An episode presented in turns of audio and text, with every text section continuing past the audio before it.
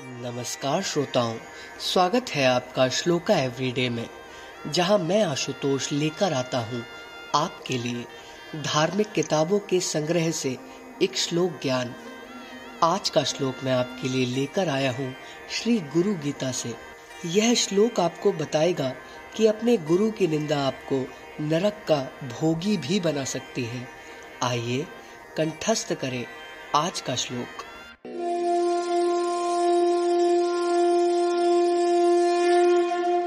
करुणाखगपातेन छित्त्वा पाष्टाकं शिशुः सम्यगानन्दजनकः सद्गुरुसोऽभिधीयते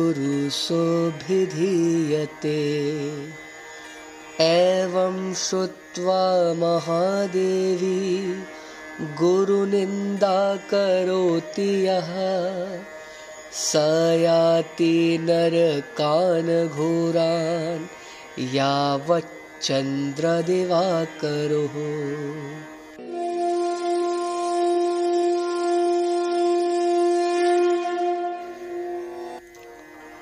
अर्थात करुणा रूपी तलवार के प्रहार से शिष्य के आठों पांशों संशय, दया, भय, संकोच, निंदा प्रतिष्ठा, कुलाभिमान और संपत्ति को काटकर निर्मल आनंद देने वाले को सदगुरु कहते हैं।